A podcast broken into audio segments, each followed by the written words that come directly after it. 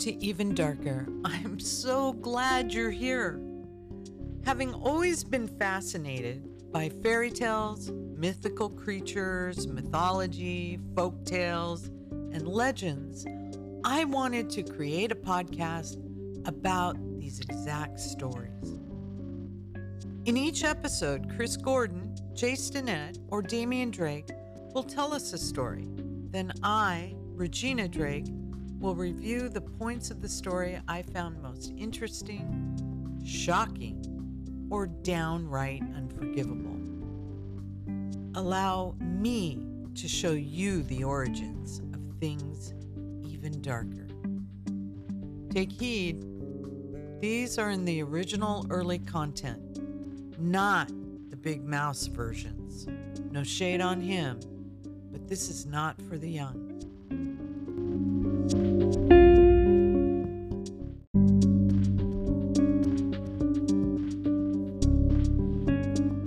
excited to announce our edition of Mythical Moments of Mythology with Karen Ellinger. Finally, we are going to get a dose of mythology. My favorite.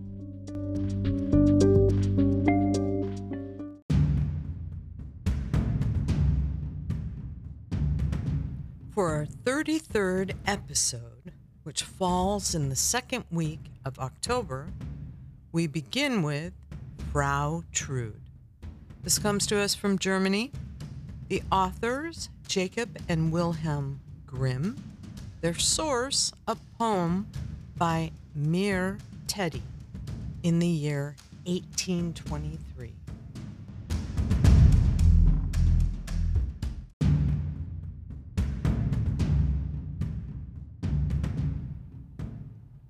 And now for our story.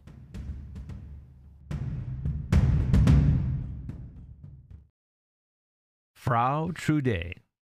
Once upon a time, there was a small girl who was strong willed and forward, and whenever her parents said anything to her, she disobeyed them. How could anything go well for her? One day she said to her parents, I have heard so much about Frau Trude. I want to go to her place. People say such amazing things are seen there, and such strange things happen there, that I have become very curious. Her parents strictly forbade her from saying Frau Trude is a wicked woman who commits godless acts. If you go there, you will no longer be our child. But the girl paid no attention to her parents and went to Frau Trude's place anyways. When she arrived there, Frau Trude asked, Why are you so pale? Oh, she answered, trembling all over. I saw something that frightened me. What did you see? I saw a black man on your steps. That was a charcoal burner. Then I saw a green man. That was the huntsman. Then I saw a blood red man. That was the butcher. Oh, Frau Trude, it frightened me when I looked through your window and I could not see you, but instead saw the devil with a head of fire. Ah, she said, so you saw the witch properly outfitted. I have been waiting for you and waiting for you for a long time. Light the way for me now. With that, she turned the girl into a block of wood and threw her into the fire. When it was thoroughly aglow, she sat down next to it and warmed herself by saying, It gives such bright light. The end. Once upon a time, there was a small girl who was strong willed and forward. Forward. You say that like it's a bad thing. Well, it's Halloween. Let's pick on the children. a disobedient child. Well, she's definitely not of the age to think things through. On top of the fact that going to the witch's cottage and expecting Frau Trude to explain what frightened her. Well, she might not be the brightest bulb on the porch either. You might have thought this story was a synopsis, but nope. This is full length. At least it's the only one I could find. we get this rush of information black man, green man, red man, which Frau Trude easily explains, though we, the reader, have no detail. So I'm left thinking Frau Trude has a DoorDash account, charcoal huntsman, and a butcher. No matter how pushy, does this little girl deserve to be turned into wood and tossed into the fire? ah, I guess the little girl was pretty bright in the end.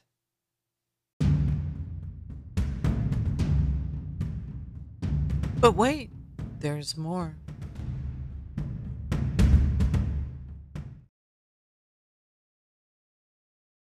An old witch.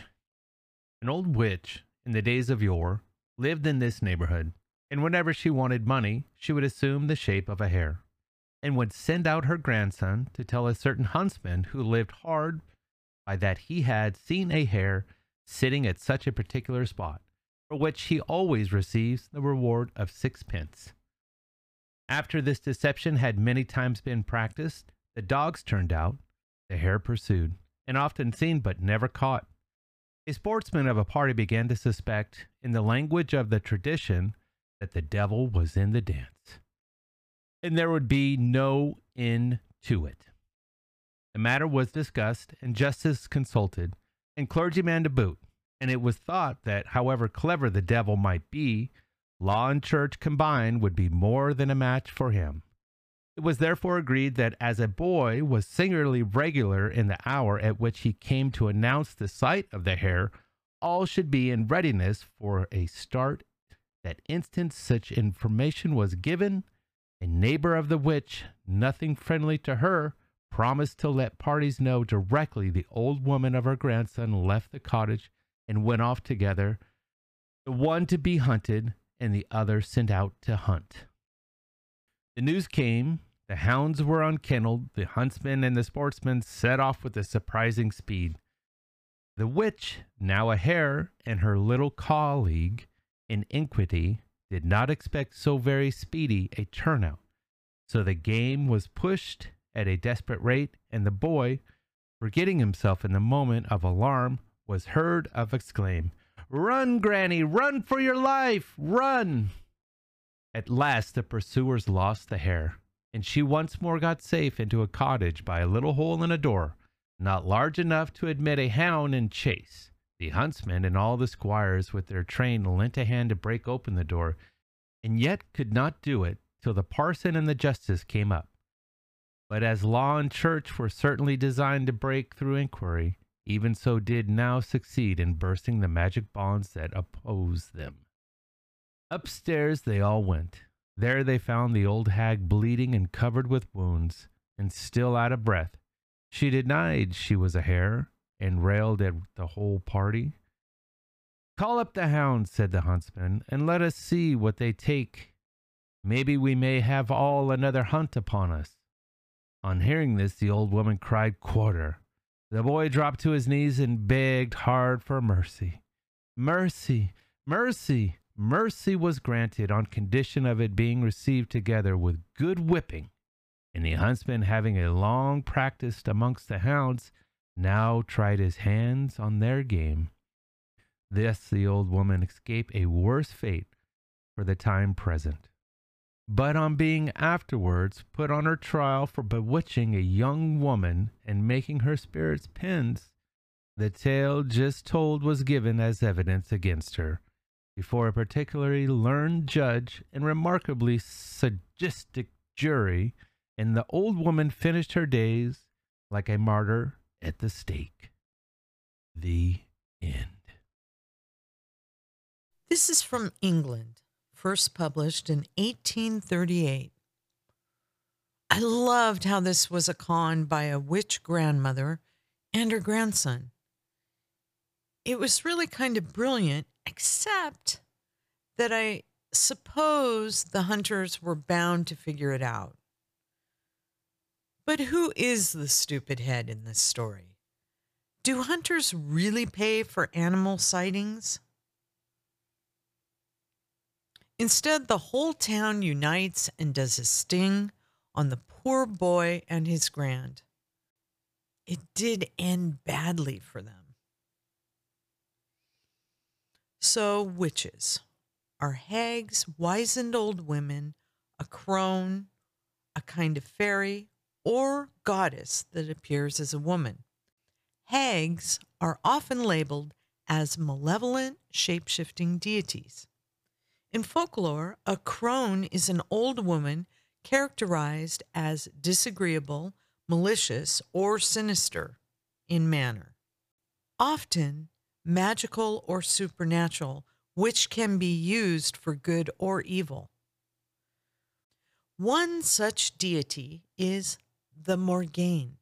Frequently seen as a goddess of battle and war, she encourages warriors to do brave deeds, to strike fear into their enemies, and is portrayed as washing the blood-stained clothes of those fated to die. Do we ever get away from household chores? Even a deity is doing wash. And for whom? They're fated to die. Interesting background of her name. Mor, M O R. The root of it, it means terror or monstrous. Rigan, R I G A N, translates to queen. There have been attempts to link the Morrigan with Morgan Le Fay, the supernatural sister of King Arthur. Morrigan is portrayed as a hag and as a seductress. The triple goddess, neo paganism, particularly the Wicca, symbolizes the dark goddess, the dark of the moon, the end of a cycle. Together with the mother and the maiden, she represents part of the circle of life. In New Age and feminist spiritual circles, a croning is a ritual rite of passage into an era of wisdom, freedom, and personal power. I use the word neo paganism. I was interested in the definition and I wanted to share it with you. A modern religious movement which seeks to incorporate beliefs or ritual practices from traditions outside the main world religions especially those of pre Christian Europe and North America. In my research, I found a claim that Diana, considered the virgin goddess and protector of childbirth, as being the mother of witchcraft. That interests me because so often we have heard that midwives were accused of being witches. Diana was merged with three deities Luna, the goddess of the moon, Hecate, who is of the underworld. Diana is revered in modern neo pagan religions, including the Streghera, oh, I murdered that, and Wicca. Stregonera took hold of southern Europe before the Catholic Church forced practitioners to conform. Streghera is rooted in folk magic having little to do with witchcraft.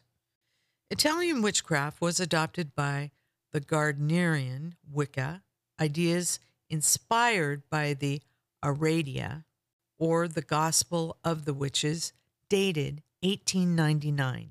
Leland, the writer, claimed that a witch cult was located in medieval Tuscany. Aradia is one of the names of the great goddess moon goddess, or the queen of witches.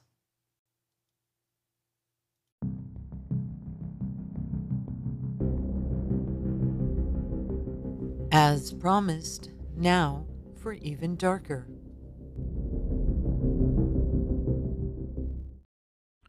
The Devil's Tyranny Against a Married Couple. In stories, we read about two young married people who love one another with all their hearts and get along ever so well together. The devil wanted to sow discord between them so they would no longer love one another. He went to an old whore, a wicked woman, and offered her a pair of red shoes if she could sow discord between the married people. The old slut accepted the challenge and went to the man and said, Listen, your wife is planning to kill you. The man said, That cannot be true. I know that my wife loves me sincerely. No, said the old woman. She's in love with someone else, and she intends to slit your throat. Thus she succeeded in making the man afraid of his own wife. He thought that something horrible might happen to him.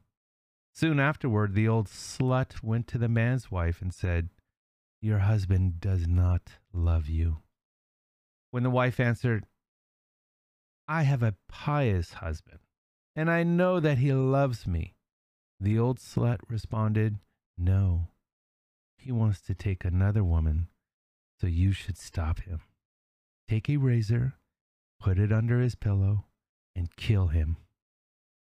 The wife believed the old slut, and the poor crazy fool became furious with her husband.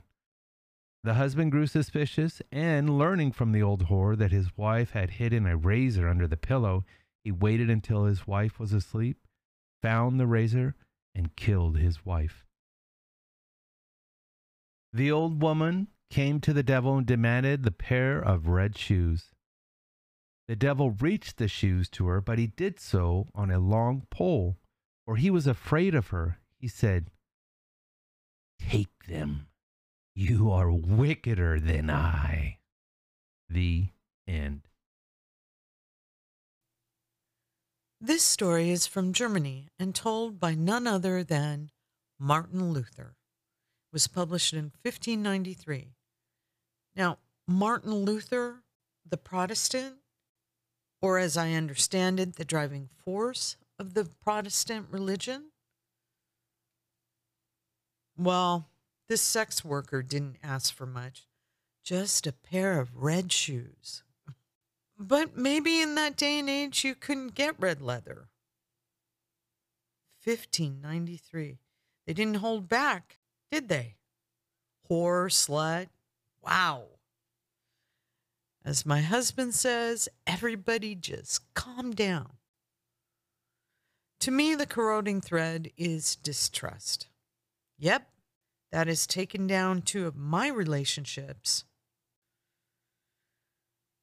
We end the story with murder, and then the devil goes and gaslights our sex worker for doing the job he couldn't by telling her you're much worse than me.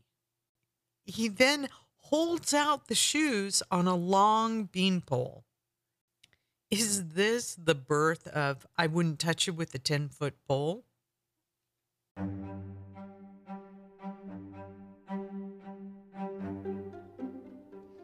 And now for our weekly installment of Pinocchio.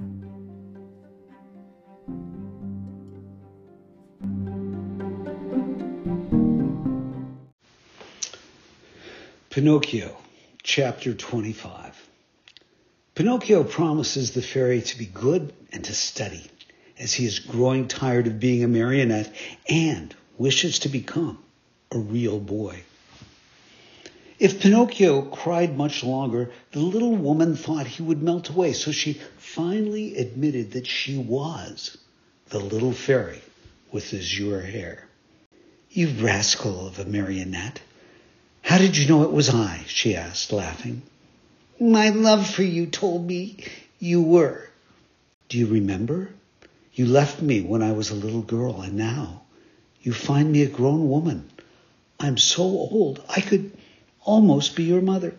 I'm very glad for that, for then I can call you mother instead of sister. For a long time I've wanted a mother just like other boys, but did you grow so quickly? How? That's a secret. Tell it to me. I also want to grow a little. Look at me. I've never grown higher than a penny's worth of cheese. But you can't grow, answered the fairy. Why not? Because marionettes never grow. They are born marionettes, they live marionettes, and they die marionettes. Oh, I'm tired of always being a marionette, cried Pinocchio disgustedly. It's about time for me to grow into a man, as everyone else does. And you will, if you deserve it. Really? What can I do to deserve it? It's very simple. Try to act like a well-behaved child. Don't you think I do? Far from it, said the fairy. Good boys are obedient, and you, on the contrary, I, I never obey. Good boys love study and work, but you and I, on the contrary, am a lazy fellow and tramp around all year. Good boys always tell the truth. And I always tell lies. Good boys go gladly to school. And I get sick if I go to school. From now on, I'll, I'll be different. Do you promise? I promise. I want to be a good boy and comfort to my father. Where is my poor father now? I do not know. Will I ever be lucky enough to find him and embrace him once more? I think so, and indeed I'm sure of it. At this answer, Pinocchio's happiness was very great. He grasped the fairy's hands and kissed them so hard that it looked as if he'd lost his head. Then, lifting his face, he looked at her lovingly and asked, Tell me, little mother, it isn't true that you're dead, is it? It doesn't seem so, answered the fairy, smiling. If I only knew I suffered and how I wept when I read Here Lies. I know it and for that I have forgiven you. The depth of your sorrow made me see that you have a kind heart. There is always hope for boys with hearts such as yours, though they may often be very mischievous. This is the reason why I have come so far to look for you. From now on, I'll be your own little mother. No, how lovely! cried Pinocchio, jumping with joy. You will obey me always and do as I wish? Gladly, very gladly, more than gladly. Beginning tomorrow, said the fairy, you'll go to school every day. Pinocchio's face fell a little. Then you will choose the trade you like best. Pinocchio became more serious. What are you mumbling to yourself? asked the fairy. I, I was just saying that, whined the marionette in a whisper, that it seems too late for me to go to school now. No, indeed. Remember, it is never too late to learn. But I don't want a trade or a profession. Why? Because work wearies me. My dear boy, said the fairy, people who speak as you usually end their days in prison or a hospital. A man remember, whether rich or poor, should do something in this world. No one can find happiness without work. Woe betide the lazy fellow. Laziness is a serious illness, and one must cure it immediately, lest even in early childhood. If not, it will kill you in the end. These words touched Pinocchio's heart. He lifted his eyes to his fairy and said seriously, Now work. I'll study, I'll do all that you tell me. After all, the life of a marionette has grown very tiresome to me, and I want to become a real boy, no matter how hard it is. You promise that, do you not? Yes, I promise. And now it's up to you. Chapter 25 of the original Pinocchio. Okay, the Azure Fairy says, that she was a girl when they met? How did I miss that? I thought she was a woman. Okay, so I missed that. And then Pinocchio. Cling much? Best line. Higher than a penny's worth of cheese.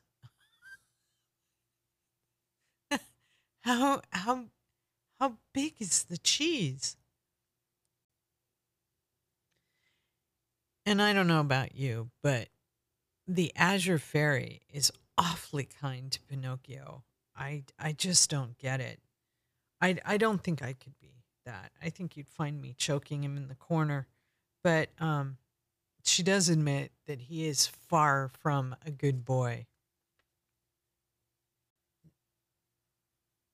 Does nobody care about what happened to Geppetto? He just drowned and that's that's it?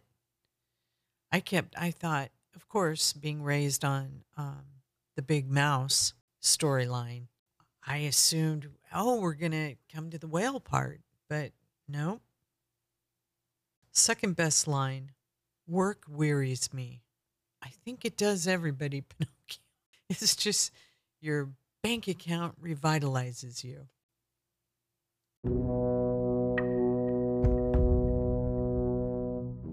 Now, for our new segment Mythical Moments in Mythology with Karen Ellinger.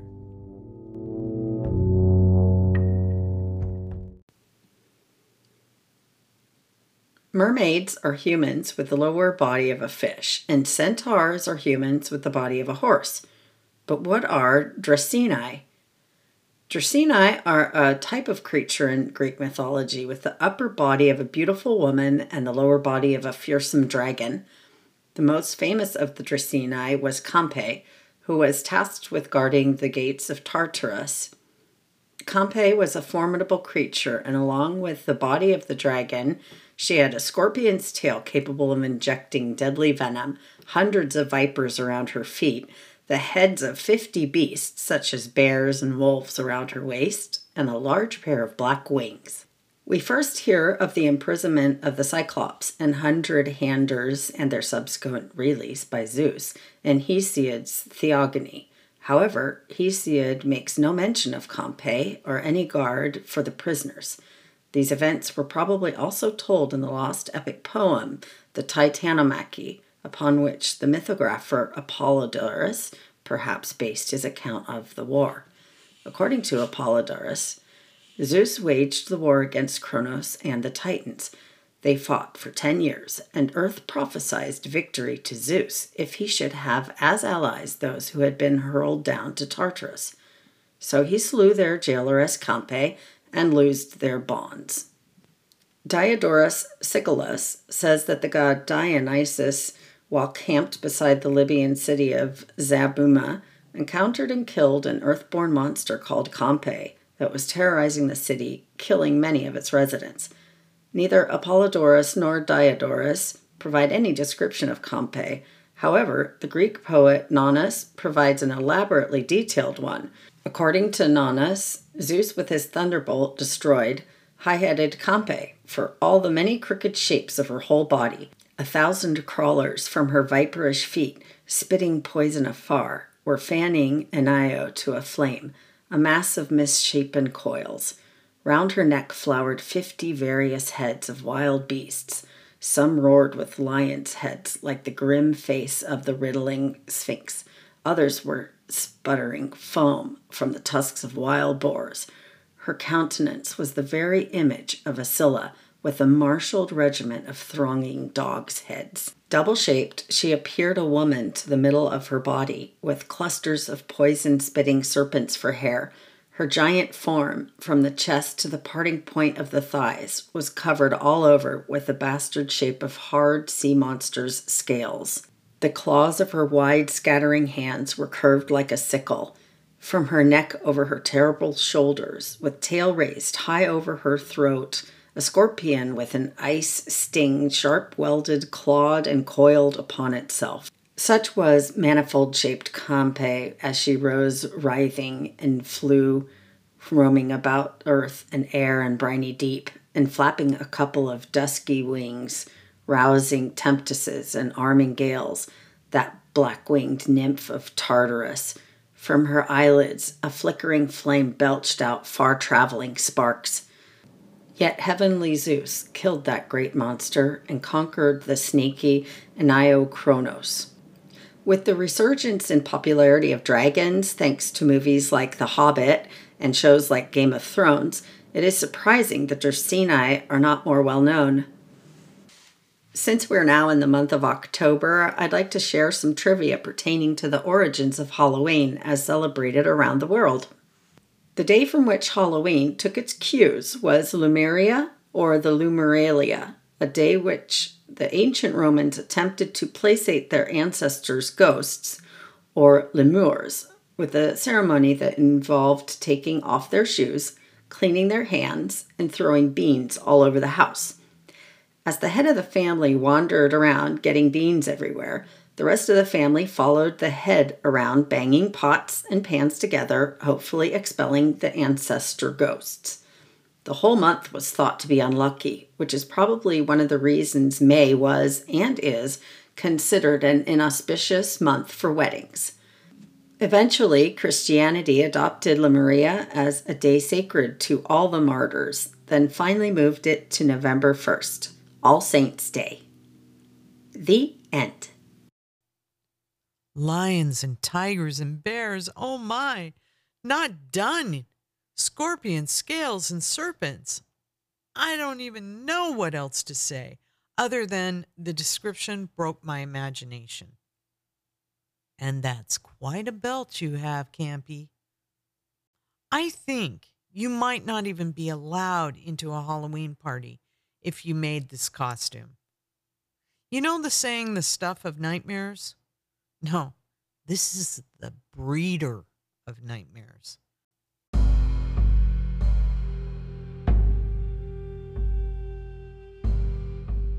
Hope you enjoyed this episode of Even Darker.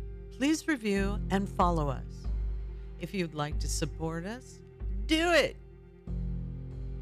I'd love to hear your feedback, so leave a voice message if you are so inclined. I want to thank two of my most favorite men on this planet, Damian Drake and Jay Stinnett, for being our storytellers. And give an even darker welcome to Karen Ellinger. Even Darker is made with Anchor and can be found on Spotify, Apple, and Google Podcast platforms.